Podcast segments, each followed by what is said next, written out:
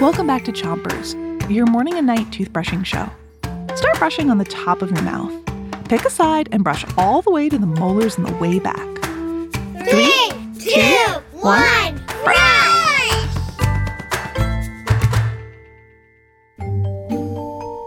We're returning to our Swedish folktale about a husband and a wife who switch places for one day.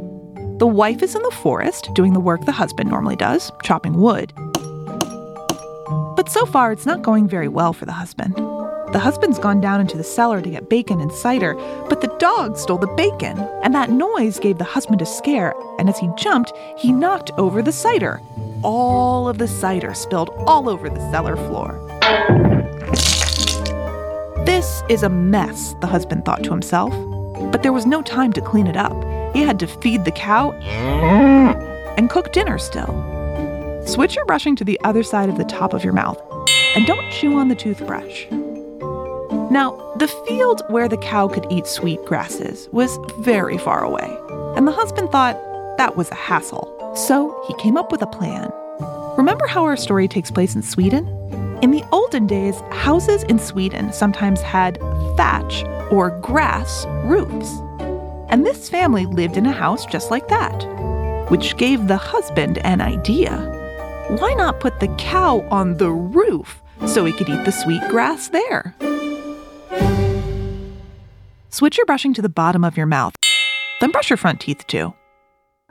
So the husband tied a rope around the cow's neck and heaved and huffed and pushed her up onto the roof. Then he threw the rope down the chimney and tied the rope around his waist. Ah, perfect. Now he could check on the bread he was baking. The husband opened the oven, and he discovered that the bread was burnt to a crisp. Just then, the husband felt a jerk on his waist, and he was pulled across the room into the fireplace. He was pulled so quickly that his butt flew into the fireplace and snuffed out the fire. Switch your brushing to the other side of the bottom of your mouth. Then don't forget those front teeth. The cow had fallen off the roof and pulled the husband into the fireplace. And it's at this moment that the wife came home with a big load of firewood. She saw the cow hanging from the roof.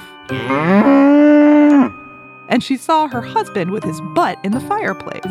She smelled the spilled cider in the basement. She saw the dog chewing on the bacon and the burnt loaf of bread. She smiled and said, So, darling, it's not as easy as it looks, huh? Her husband shook his head and said, No, it's not easy at all.